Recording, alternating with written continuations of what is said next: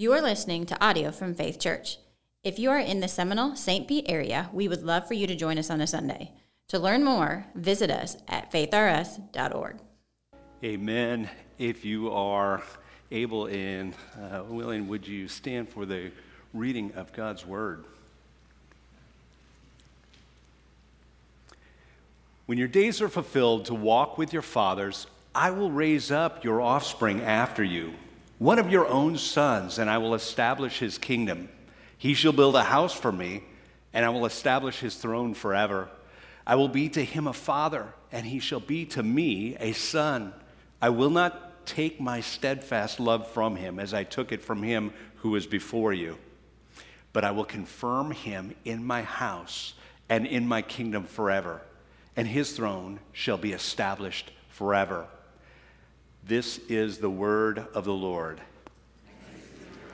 Y- y'all were just brilliant. I have reader up there twice. We're reader. Uh, no, I, I, guess we're good. But anyway, I, I, you're brilliant anyway. Good job. All right. so let's let's uh, just uh, segue from that brilliant intro to to something of just substance. Right? Uh, we're talking uh, world peace perfect world? A utopia? You up for that? There's, there's something within all of us that somehow longs for things to be better than they are. That's universal. It's not limited to us in this era, it's always been, right? Why is that? I, I think at its core, Scripture probably hits it when it says God has put eternity in our hearts. We've got a longing for something greater than this world itself is capable of providing. So let me just ask you, in light of your desires for this world, what would you like to see? World peace? How about a green earth? Would you like to see economic or racial equality? What is it that stirs your longings for this world? I would guarantee, well, I, let's just say some of you would say, I don't know about any of that. I just, I want a smaller government. I want to be left alone. Uh, one thing I can guarantee, whatever your answers to those questions are, we've all maybe got different answers to what the solutions are, or maybe even uh, as our identity of what the problems are, would come up with different ideas. We're, we're going to be mixed in how we think about those. But the one thing we're not mixed on is that things aren't as they ought to be. And truthfully, at the end of the day, at the end of a news cycle, that can be a little frustrating. Do you ever get overwhelmed just by how things are and this sense of will it ever be fixed? What I want you to do this morning is to take heart as realizing that in all of us, that longing, it, it, stems back to something that we're so prone to forget about the curse. The curse that is on this earth means that everything isn't as it ought to be. There's a, a right longing we have for that to be resolved.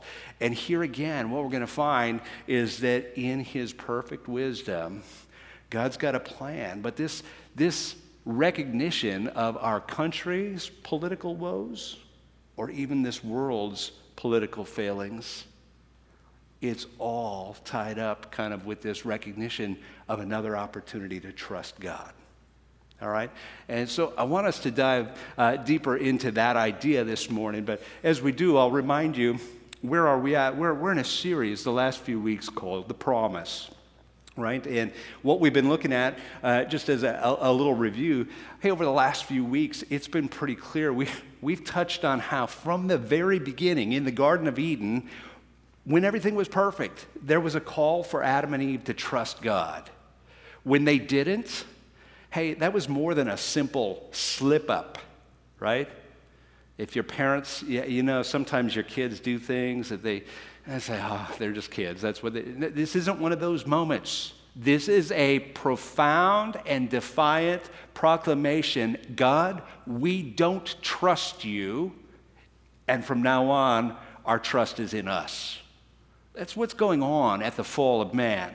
We looked, though, last week, or last couple of weeks, uh, we looked at Abraham Abraham came a few hundred years after Adam and Eve. And this is kind of profound because even though there was the curse placed on the earth in the garden, uh, we said that there was that message of hope, that promise that a son, a descendant of Adam and Eve, would one day come to crush the serpent's head or, in effect, lift or reverse the curse on this earth. That's good news.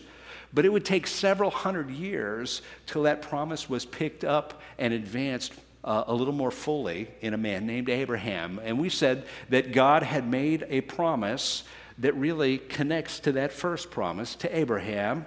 And that promise is pretty huge because in it, Abraham receives the hope that the relationship that had been lost between God and man will be restored. And it won't be based on human effort, it will be based on God's kindness his grace, His mercy. But we saw more than that. Abraham would become a great nation, even though he had no children. And that great nation would someday, someday become like the, the conduit, the, the, the vessel through which God would bless all the nations of the earth. We moved a few hundred years later, last week, when we looked at Moses. And Moses, another promise was made to him. And that promise was that Israel would become a prized possession of God and more importantly, that Israel would serve as priests, holy priests of the living God to the rest of the world. They would shine something of the light of who God is into the darkness that has gripped this world. So, something about how God would operate and bless this world would become more evident through Israel. So, what I've been trying to do the last few weeks is connect the dots and see that these promises are really connected. They're, they're, they're interrelated to this larger promise made to Adam and Eve. And we're going to jump in this morning to yet another promise. And that promise is going to be made to David. And the promise, uh, David, many of you know David from the Bible. Even if you don't remember all the details, you, you may very likely remember something of a story of uh, a shepherd boy defeating uh, just this giant of a man, a Philistine named Goliath. Most people have heard of that. If you haven't, uh, it's a pretty uh, um, you know, epic story. But really, what we'll look at, uh, we'll take a few more snapshots from David than just his defeat of Goliath. All right? And so, what we can say about David is that David is going to be uh, the one that, that, God will use to take the throne. He'll be the second king in, in Israel's history. The first king, Saul, had been a rather less than perfect king. In fact, he was all appearance and no substance. This second king, David, though, would take the throne. He would be completely different. He would be not impulsive, not in it for himself. In fact, some of that's demonstrated through his life as he would wait on God for the proper time to become king. And over the last couple of weeks, I've mentioned before that the temptation we all face to connect the dots for God when we know that He's got something in store, we see the end, and we kind of like substitute our own path for getting there. David didn't do that. David waited for God. He didn't take the kingdom by force. He waited for the opportunity, even as he was being hounded in the wilderness by Saul relentlessly. He'll wait for God. And in it, he demonstrates a heart of worship as well. So, a lot of good things going on. Eventually, he will take the throne. Eventually, he will become a mighty, uh, you know, military leader. Uh, just numerous enemies of Israel will be defeated. Uh, Israel will begin to. De- uh, enjoy a period of prosperity and, peace. Uh, pretty awesome. Um, and so all of these are good things, but we'd be amiss if we didn't mention some of the dark spots here in David's snapshot history as well. And one of those dark spots, uh, undeniably, is going to be his sin with Bathsheba. He will take a woman who is not his wife. There will be an adulterous relationship, and if it's not enough, He'll even unscrupulously murder her husband after it is found that Bathsheba is pregnant with David's child. This is not a very good moment for the king who is known to be the one after God's heart. All right? I got to say up front, too, David had his failings as a father. His household was a mess. In fact, his kingdom would endure significant turmoil, all of Israel suffering as there was division that would arise from his very household. Now, I think it's important that we just take a time out for a second. Do, do you realize the significance of this? David is, on one hand, a, a, guy that's got a lot good going for him, a man after God's own heart. And at the other hand, he's a murderer, he's an adulterer, he's a, he's a mess of a, a, father. Whoa, what gives? How can both of these be true? You know, in his life is a picture that God's grace and his mercies are greater and more triumphant than our sins. And I think a few of you maybe all of us would be blessed to remind ourselves of that this morning. If you're a follower of Christ, if you're trusting in the mercy that He alone provides, then your sins and your past failings don't have the ultimate word on defining who you are. I, I just think that's worthy of a shout out here this morning as we think about David. But in the end, our goal here isn't so much to review uh, the entirety of his life it's to think about that promise, right? So let's get down to that. We've already read the text from uh, Second Chronicles 17 that relates to this, and we'll get back to that. There's three parts to this promise. And so we're going to talk about it in three parts, and, and uh, we'll, we'll guide us through some of that scripture here. Again, First Chronicles 17, uh, verse 11. From this, we're going to see that the first part of this is that God is going to promise an eternal king will come from David all right? And so as, as we look at this, I, am mindful the last couple of weeks I've been leaving the online uh, listeners uh, in the dark when, I, when we put up our scriptures, unless they're watching the, the video. So I'm, I'm going to go ahead and read that. When your days are fulfilled to walk with your fathers, I will raise up your offspring after you, one of your own sons, and I will establish his kingdom. He shall build a house for me, and I will establish his throne forever. I will be to him a father and he shall be to him uh, to me a son. And so we look at that. I'll not take away my steadfast love from him as I took it from him who is before you, but I will confirm it in my house and in my kingdom forever, and his throne shall be established forever. All right? Now, that's not just kind of like poetic language here, folks. We, we need to recognize if we, if we understand what's being promised here properly, God is promising something longer than a human dynasty. Now, at its surface level, I don't know that David understood all of this at all times, but it surely would have been an encouragement to him up front. He'd already seen that he was the successor of a king who had failed miserably. David will have the assurance that his family line uh, will continue on. Well, that's good news. Solomon, his son, uh, will indeed, uh, you know, take the throne after him. That's good news. All right, um, but I think it, it's more than that. And what we've got to recognize in the midst of this is David's heart. He did have that heart of worship, and I think that's part of why he's considered a man after God's own heart. David had this longing to build a house, a, a place of permanent worship, a, a, permanent temple for God. They had been worshiping in a tabernacle, which is kind of a fancy tent, right? And so as this goes on, David's expressing this longing to build God a house. The prophet Nathan catches wind of it and says, Good idea. But the Lord later comes back to Nathan and says, Not so fast. I'm going to do something different. I don't want David to build me a house, God will say.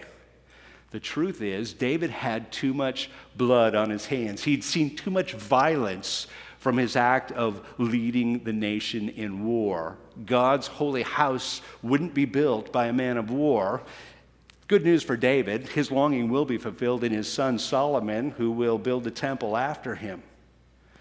But God says something rather profound in saying, instead of David building me a house, I'm going to build him a house. And again, this is something greater than seeing his dynasty last a little longer. All right? At, at the heart of this, there's going to be a work uh, that God will do, and this will involve a king that will sit on the throne forever. All right? Yeah, spoiler alert, that's going to be Jesus. We'll get to that uh, in a bit, all right? Now, as we think about this, there's a second important point about this promise, and it's rather interconnected. But this won't just be a king, this, this king will be a Messiah, or if you want to translate that, that's a deliverer. That's an interesting thing uh, because if they were already on the throne to begin with in an unbroken succession of kings, why would they need a deliverer? More on that later. But clearly, that part of the promise, the idea of Messiah or deliverer, didn't come in the First Chronicles passage that we just read. That will be elaborated on more fully by the prophets that will follow David, all right? Some of the prophets have written at great length about this messianic hope, this idea of a deliverer of God's people. And this, again, after their kingdom had already been established. Isaiah is one of the more popular, uh, you know, prophecies, uh, Isaiah chapter 9, I should say. Uh, a number of us would be familiar with this passage, even uh, if we didn't feel confident of that ahead of time. I'm going to read it. You're going to recognize, many of you, uh, the passage, uh, Isaiah chapter 9, starting in verse 6 For to us a child is born, to us a son is given, and the government shall be on his shoulders, and his name shall be called Wonderful Counselor, Mighty God everlasting Father, Prince of Peace. Of the increase of his government and of the peace, there will be no end on the throne of David and over his kingdom to establish it and to uphold it with justice and with righteousness from this time forth and forevermore. The zeal of the Lord of hosts will do this. There are numerous other passages, all pointing to a future time when Israel will need deliverance. This Messiah will establish both that deliverance and the peace that had been lacking this is pretty profound. And I think it's pretty clear if you've been following uh, this you know, uh, verse or these verses, there is so much language of government and kingdom involved here. So, very, very profound. So, we've got the idea of an eternal king who will be a deliverer. And that deliverer idea will take on a greater significance in the days of Jesus as they are occupied by Roman authority. But uh, more on that in a moment. Our final idea, and this is an important one this promise is established unconditionally. That's going to be really, really important. I'm going to show you that here in just a second. But the unconditional nature of this hope, I would say, would just be wrapped up in the passage we've already read earlier from 1 Chronicles 17. I will not take my steadfast love from him. That is an unconditional statement, folks. Some of you, uh, certainly as parents, you, you, know that love you have for your kids. You say, hey, uh, through it all, whatever decisions are made, I will not stop loving you. Even on a human level, we get that. How much more profound this language is with God, who's saying, Hey, I will treat this king like a son of my own, and I will keep this promise alive, right? It will be my work. I will confirm him in my house, in my kingdom forever. So we need to recognize that even though this is going to be a promise given to David that his sons will reign after him, this is ultimately a, a doing that God will be at the helm of. Now, let me explain to you in short why that was so significant. All right? I'm going to I'm going to give you a snapshot of the entirety of the kingdoms of biblical Israel in a, maybe a minute or two, right? This is I mean whirlwind, right? So here, we'll simplify it. But Solomon, the very next king after David, oh, he starts so well. He's got more wisdom than any other king that's ever ruled this earth. Pretty profound. And yet in the end, something of his appetites for things other than God's promises will take root. All right? He will have a, a, a, particular lustful zeal for foreign wives, and he'll have a thousand wives, it is said. And I think something of the love of these foreign women, and more importantly, his idolatrous worship of their gods coming from foreign nations will be his undoing. So, right out of the chute, we've got the first king following David. Yeah, he built the temple. Yeah, he did so much good. And yet, his heart will grow cold. And you know, this pattern is just going to be amplified because of his disobedience. We will see a fracturing of the the country of Israel or the God's people, right? A fracturing into two separate kingdoms, north and south. Let me just tell you up front, it doesn't go well for either. The one that broke off and kind of started their own religion, uh, the kingdom of Israel, the blue in the north here, they're going to have 19 kings, zero of them will be faithful, even remotely faithful to God. Utter failure. They will end in exile. But it doesn't go a lot better for Judah, who still had the temple and still had something more of God's promises, right? Out of the 19 kings there, and if we're being accurate, one queen as well, only eight of them will actually have some semblance of obedience to God. I put an asterisk in there because, gosh, the pattern is something not too encouraging.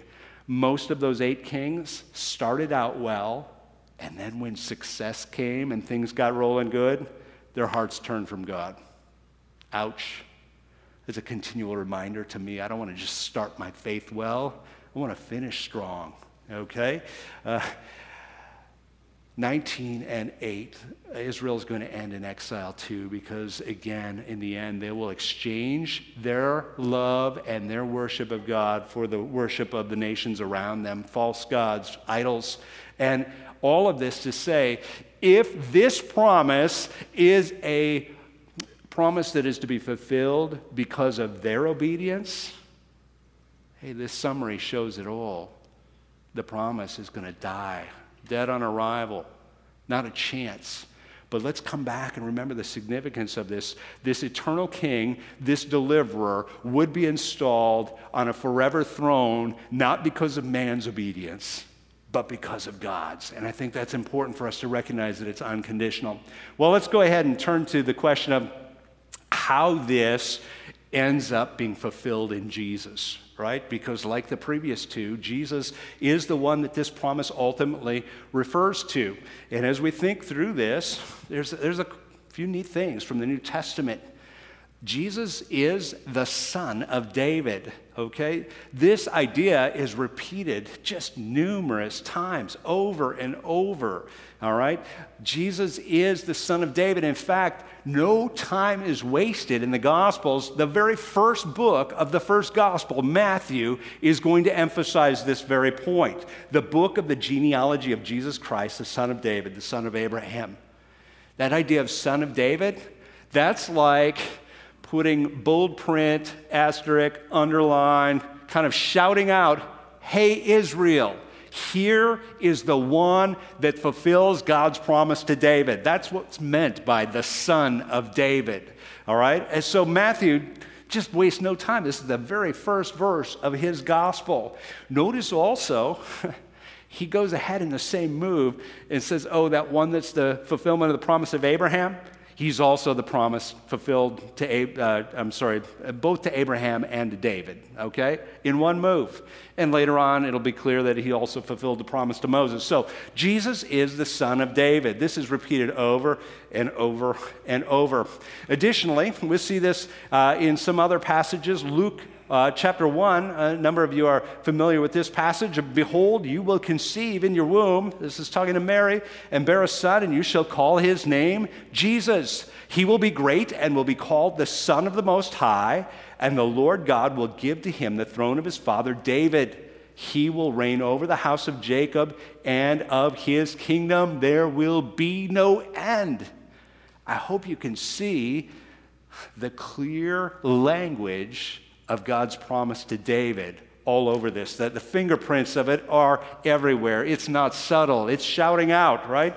And so that's Luke chapter 1. Let's move to another idea because uh, Jesus will teach at length. Keep your eyes on this as you read the Gospels the next time. So many passages he'll speak about the kingdom of God is like or the kingdom of heaven is like. Those are, those are references, references to him uh, being the king that will someday uh, to rule as, as the one that fulfilled the promise to David. But the crowds picked this up well enough, all right? It says in Mark, chapter 2, looking at the 19th verse, and the crowds that went before him and that followed him were shouting, Hosanna to the Son of David. Blessed is he who comes in the name of the Lord. Hosanna in the highest. In other words, here is our Messiah deliverer. He's here. And they were jubilant. He's going to be the one that will overthrow Rome. Only he didn't. And their hopes were dashed. Oftentimes, the promise takes on a little different nuance than what we're first expecting because he would be crucified. And what was his crime? The king of the Jews. Here again, we've got that kingly language, right? But they saw his death as a maybe a, a failure to complete the promise. Little did they know that his death and his resurrection would show that he is indeed the deliverer and he is a conquering king, conquering the curse on this earth, conquering and reversing the curse of sin and death. So, what a mighty deliverer he is. So, son of David, so important, all right? Now, a second thing is that he's going to be the king of the nations. It's not just a king over Israel. And perhaps the, the, the, straightest shot to seeing this is found in the book of Revelation. And it's kind of neat. I didn't pick the songs this morning, but we sang the Revelation song this morning, right? King Jesus on his throne there. Well, Revelation 7, starting in verse 9, says, After this I looked, and behold, a great multitude that no one could number from every nation, from all tribes and peoples and languages, stand before the throne and before the Lamb clothed in white robes with palm branches in their hands, and crying out with a loud voice Salvation belongs to our God who sits on the throne and to the Lamb. This is a picture. This is a picture for the longings in our hearts being fulfilled of the things that are wrong and corrupt and not as they should be in this world being made right. Hey, and how timely as we think about racial uh, you know, uh, unity to recognize this is a people group. And, and I think uh, Logan hit on this before in his prayer a people group united together in glad hearted adoration, at peace with one another because they are being led by the king they adore. Wow, only Christ could do this. So he is the promised king of the nations. Well, let's get to kind of thinking through this. Uh, we know he's an eternal king. And we know uh, that he is a deliverer. We know it's an unconditional promise. We know he's the son of David. We know he will be the king of the nations. But now, my question is so, what difference does this make to you and me as we head out today? Well, I'm glad you asked, okay? So here we are all right? I hope it's been pretty obvious to see the hope of, uh, you know, what it would look like to see everything wrong in this world be uh, made right. That, that in itself should speak volumes. But I want to say very clear that as Christ will return to establish his kingdom ruling among the nations, there's a, a couple of things we want to, you know, just recognize, and perhaps those would be best kind of highlighted as we think about one of his teachings on the kingdom. And I think somehow I missed that here. Uh, I don't have that one in there. I will describe it. It's the pearl of great price. If you're not familiar with the parable of the pearl of great price, uh, it's a combination of two uh, separate but pretty much similar uh, teachings. It's on one hand, a, a man looking for fine pearls finds the greatest pearl that he'd ever imagined. And in that, uh, he ends up selling everything he has to go after that one prized pearl. And the other related passage would be simply this that somebody stumbled across uh, this great treasure in a field quickly realized the value that was there and sold everything that he had in order to acquire that field, recognizing that the treasure in it was worth more than anything else he had. Now, folks, I, I want to leave us with that because that's Jesus' comparison to the kingdom of heaven.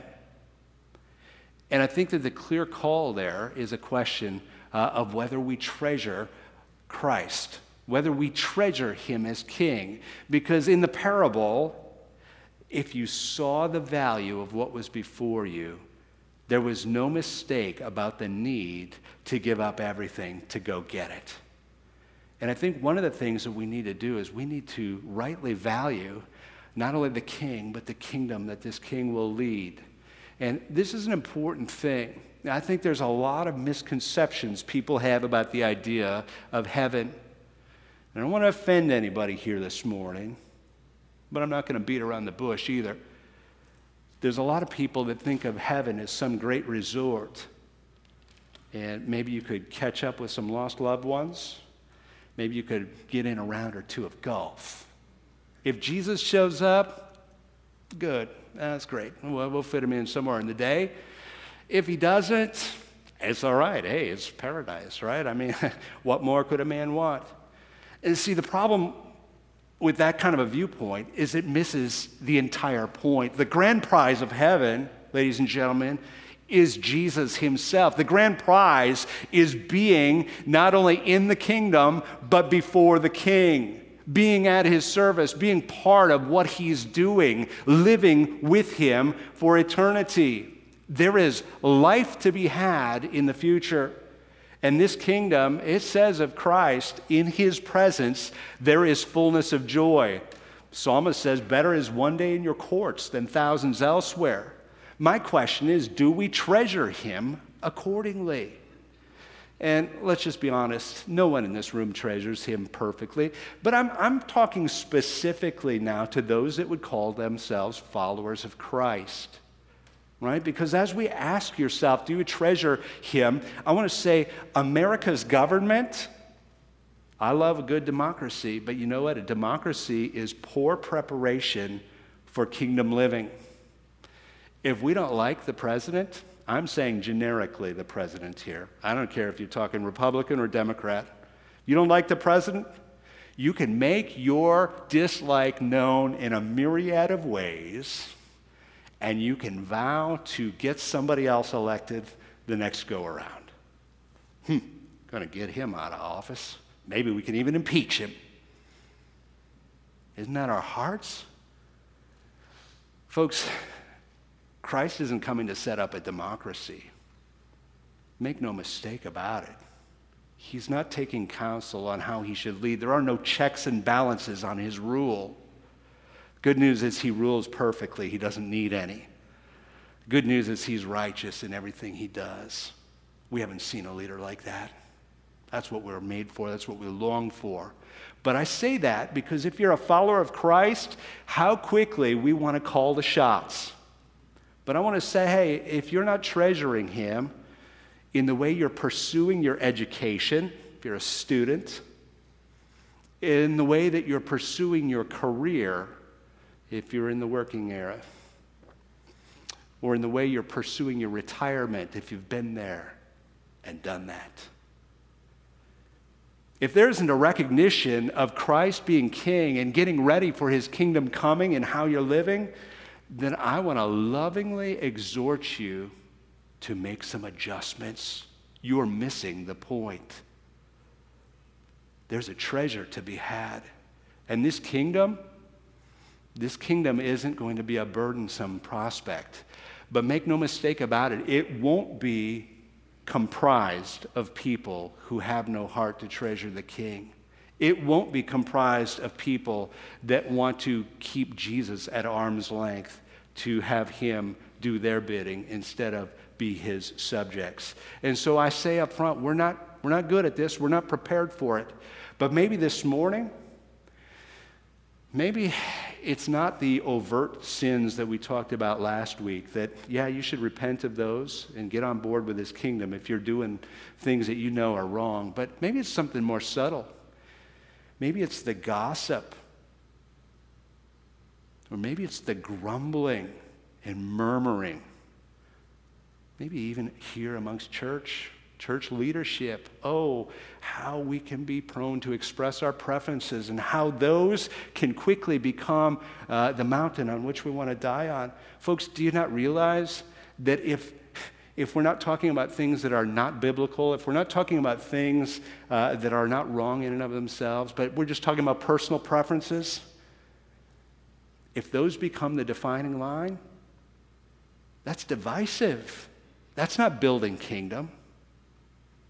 Maybe we go a step in a different direction. Maybe we say, hey, some are just saying, hey, I'm not going to get involved with relationships in the church. Too messy, too risky. too much time. Folks, that's not kingdom building. Kingdom building sacrifices preferences, it sacrifices time, it even sacrifices safety. Uh, take me uh, in my context to say, hey, I will put myself out there to be a part of what God is building. I'm preparing for the coming kingdom by advancing his kingdom here and now. That's the call if you are a follower of Christ. Yeah, it's a risk, but it's a risk worth taking. What else are you going to do? Trust yourself for something greater? Folks, in his presence, there is fullness of joy. And we could go on. Hey, grumbling, gossip, uh, relationships, maybe you're just too darn busy, right? What are you willing to reprioritize to be a part of building God's kingdom? Hey, we could go on and on and on. Before we finish, though, I want to be especially mindful that it's possible that there are some in this room that would say, just honestly, I haven't yet put my trust in Christ. Uh, I'm not at that point where I've, uh, you know, even recognized uh, that need.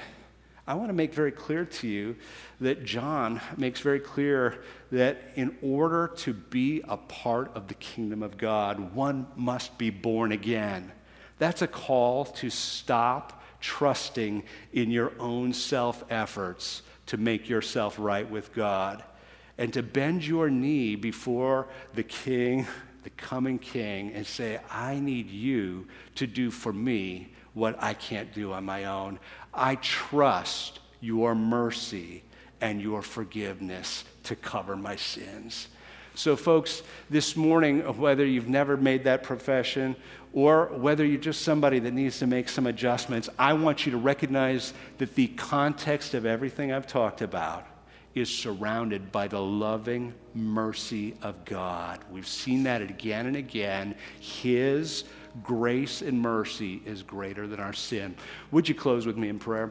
Heavenly Father, we just thank you this morning for the hope of a kingdom that is coming, a kingdom that is not marred uh, by corruption or imperfections or limitations, but a kingdom that will be perfect and right and good in every way. Would you open our eyes afresh this morning? Stir us to live for something greater than what's right before us. Stir us to live for something greater than the headlines or our calendars. God, would you put in us a holy heart to pursue your kingdom, to bend our knees in humble submission to you, that increasingly, even in this lifetime, you would be recognized by us as King. So that when you return, Lord, that's not a, a foreign concept. We'd just be ready. We'd be ready with glad adoration to bow before you and we just give you praise. I just want to pray for your grace to each one this morning as we think about these things that your Holy Spirit work in us for your glory. In Jesus' name, amen.